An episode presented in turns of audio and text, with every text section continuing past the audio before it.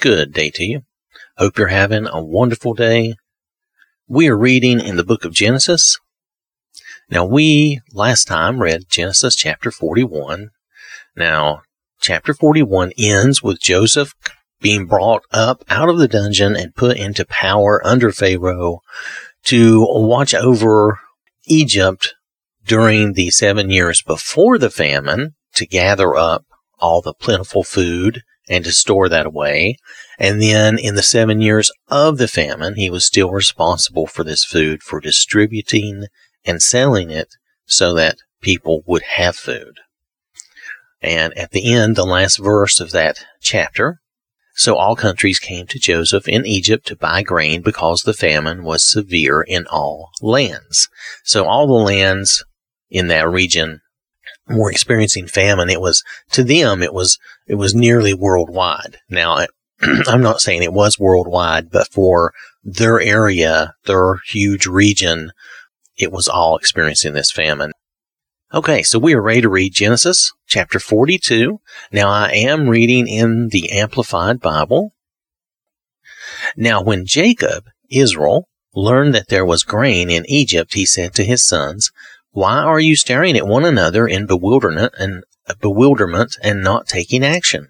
He said, I've heard that there is grain in Egypt.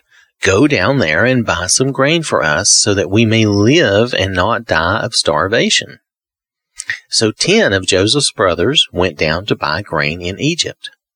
But Jacob did not send Benjamin, Joseph's younger brother, with his brothers, for he said, I am afraid that some harm or injury may come to him. So the sons of Israel came to Egypt to buy grain along with the others who were coming, for famine was in the land of Canaan also. So the famine was in this whole entire region. Now, Notice that Jacob did not send Benjamin in Joseph's in Joseph's absence. Benjamin was likely now uh, the favorite because he was Rachel's other son. Now Joseph was the ruler over the land, and he was the one who sold grain to all the people of the land.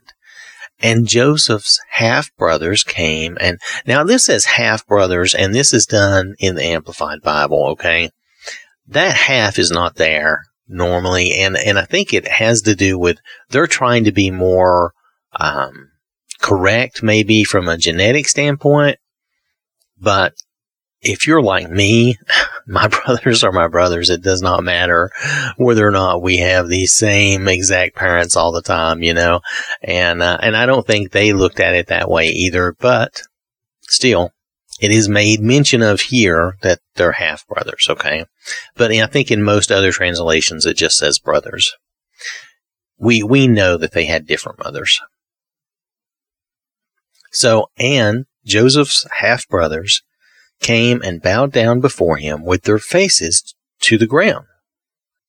When Joseph saw his brothers, he recognized them, but hiding his identity, he treated them as strangers and spoke harshly to them. He said to them, Where have you come from? And they said, From the land of Canaan to buy food. Joseph recognized his brothers, but they did not recognize him. Joseph remembered the dreams he had dreamed about them and said to them, You are spies. You have come with a malicious purpose to observe the undefended parts of our land. But they said to him, No, my lord, for your servants have only come to buy food. We are all the sons of one man. We are honest men. Your servants are not spies. Yet he said to them, No, you have come to see the undefended parts of our land. But they said, Your servants are twelve brothers in all, the sons of one man in the land of Canaan. Please listen. The youngest is with our father today, and one is no longer alive. Joseph said to them, It is as I said to you, you are spies. In this way you shall be tested. By the life of Pharaoh, you shall not leave this place unless your youngest brother comes here. Send one of you back home and let him bring your brother here while the rest of you remain confined, so that your words may be tested to see, to see whether there is any truth in you and your story. or else by the life of Pharaoh, certainly you are spies. Then Joseph put them all in prison for three days. So, now, I'm sorry, it's not that they don't deserve this, but Joseph is being a little rough on them, but, but you have to admit, we, uh, we discussed this in the last chapter.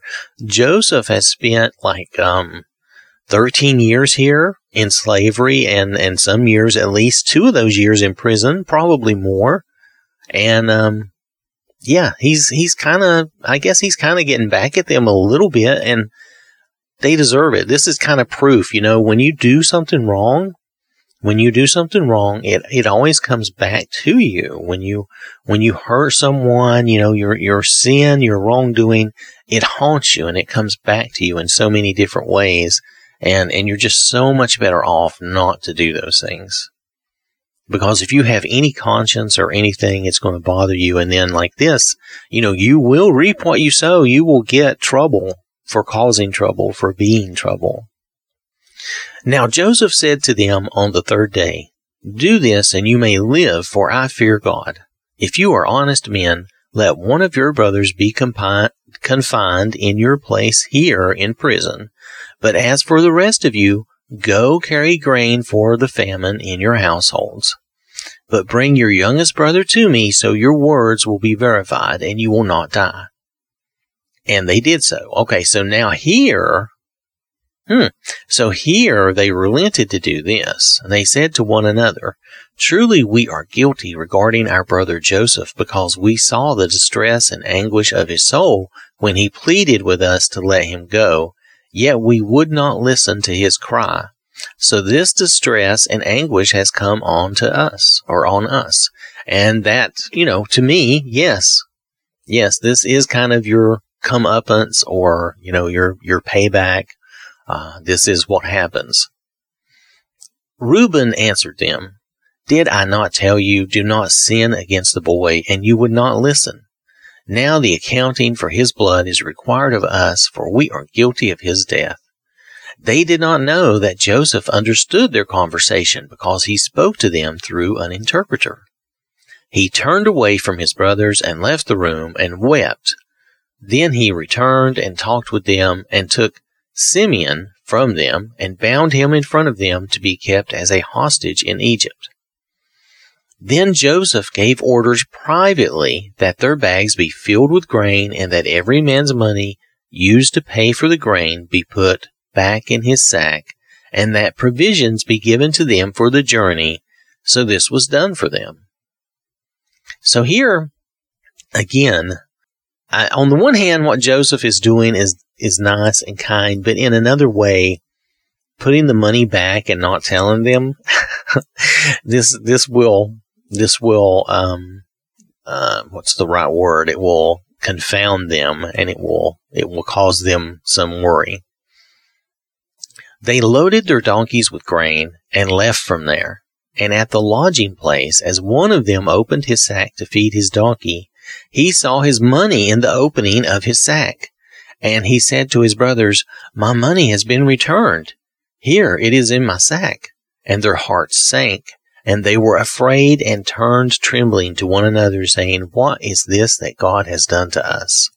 Now, here we go. We're going to blame God. We're going to blame God for what we have done and brought on ourselves. Now, I'm not, I'm not trying to be mean. We do this all the time. We do this all the time in the world, in life.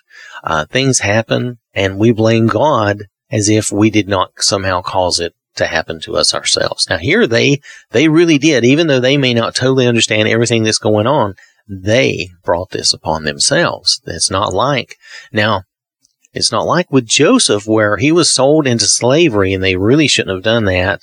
And it's not like he went to prison and, you know, he really didn't deserve to go to prison.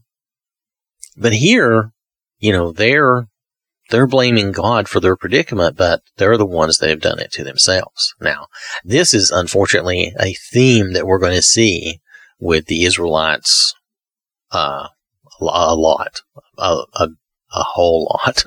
so, but nonetheless, when they came to Jacob, their father, in the land of Canaan, they told him everything that had happened to them, saying, the man who is the Lord of the land spoke harshly to us and took us for spies of the land. But we told him, We are honest men, we are not spies. We are twelve brothers, sons of our father. One is no longer alive, and the youngest is with our father today in the land of Canaan. Now it's kind of funny. You notice they're they're stressing we are honest men, but you know Joseph is kind of the they don't know that's Joseph at this point, but Joseph Joseph is kind of the wrong person to tell that you're honest men when you've sold him into slavery, you know, and, and mistreated him. So that they will, you know, they will find out the error of their ways here. So, and the man, the Lord of the country said to us, by this test, I will know that you are honest men. Leave one of your brothers here with me and take grain for your starving households and go. Bring your youngest brother to me, then I will know that you are not spies, but that you are honest men. Then I will return your imprisoned brother back to you, and you may trade and do business in the land. Now when they emptied their sacks, every man's bundle of money paid to buy grain was in his sack. When they and their father saw the bundles of money, they were afraid. Jacob, their father, said to them, You have bereaved me by causing the loss of my children. Joseph is no more, and Simeon is no more. He assumes that Simeon is dead or going to be dead. And you would take Benjamin from me? All these things are working against me. Then Reuben spoke to his father, You may put my two sons to death if I do not bring Benjamin back to you. Put him in my care, and I will return him to you. But Jacob said, My son shall not go down to Egypt with you, for his brother is dead, and he alone is left of Rachel's children. If any harm or accident should happen to him on the journey you are taking, then you will bring my gray hair down to Sheol the place of the dead in sorrow. So here, as I mentioned before, really, we have the brothers, you know, kind of getting their payback. You know, years later, they're going through all this and they're, uh, this is happening to them because of what they've done in their past, you know. Now, on the one hand, though, they would not have, um, the access they're going to have were Joseph not in the position he is. Okay.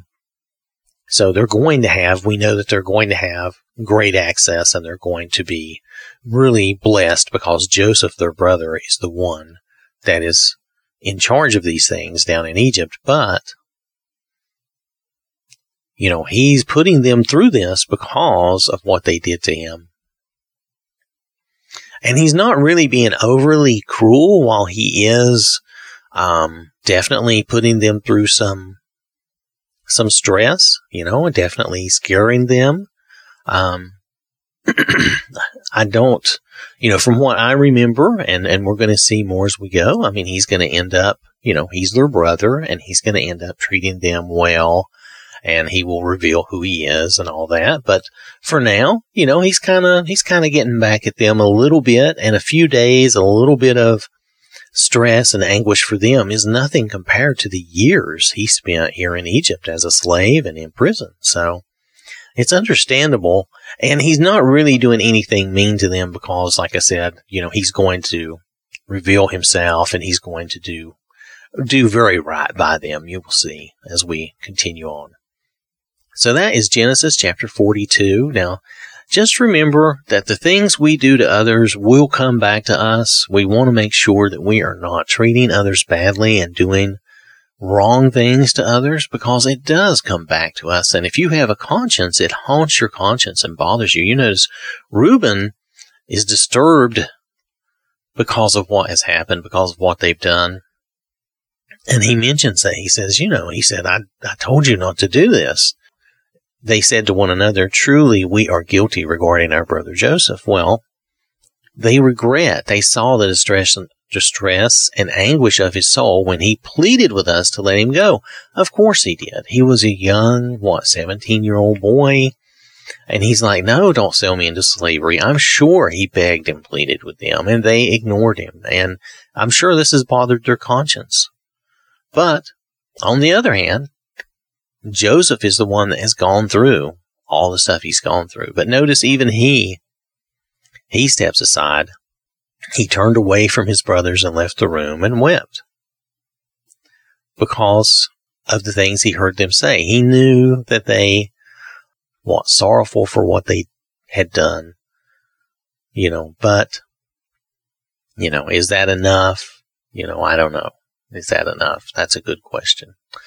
Because being sorrowful, but having caused someone so much trouble in their life, I mean, it's good to be sorrowful. It's good to uh, apologize and try to make amends. But sometimes, you know, when you've done something really awful, sometimes that's going to feel like that's not enough. And it's, it's because that you can never fix some of those things. They can never take back what Joseph has been through.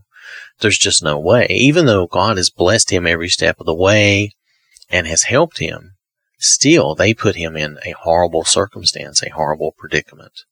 And, uh, and they can't undo that. See, we can't undo the wrongs we do when we've done something. The most we can do is, is repent, apologize, and, you know, try never to do anything like that again. So, all right. Again, this is Genesis chapter 42. I want to thank you for listening. Hope you have a wonderful, blessed day. May the Lord bless you and keep you safe. And remember, God loves you.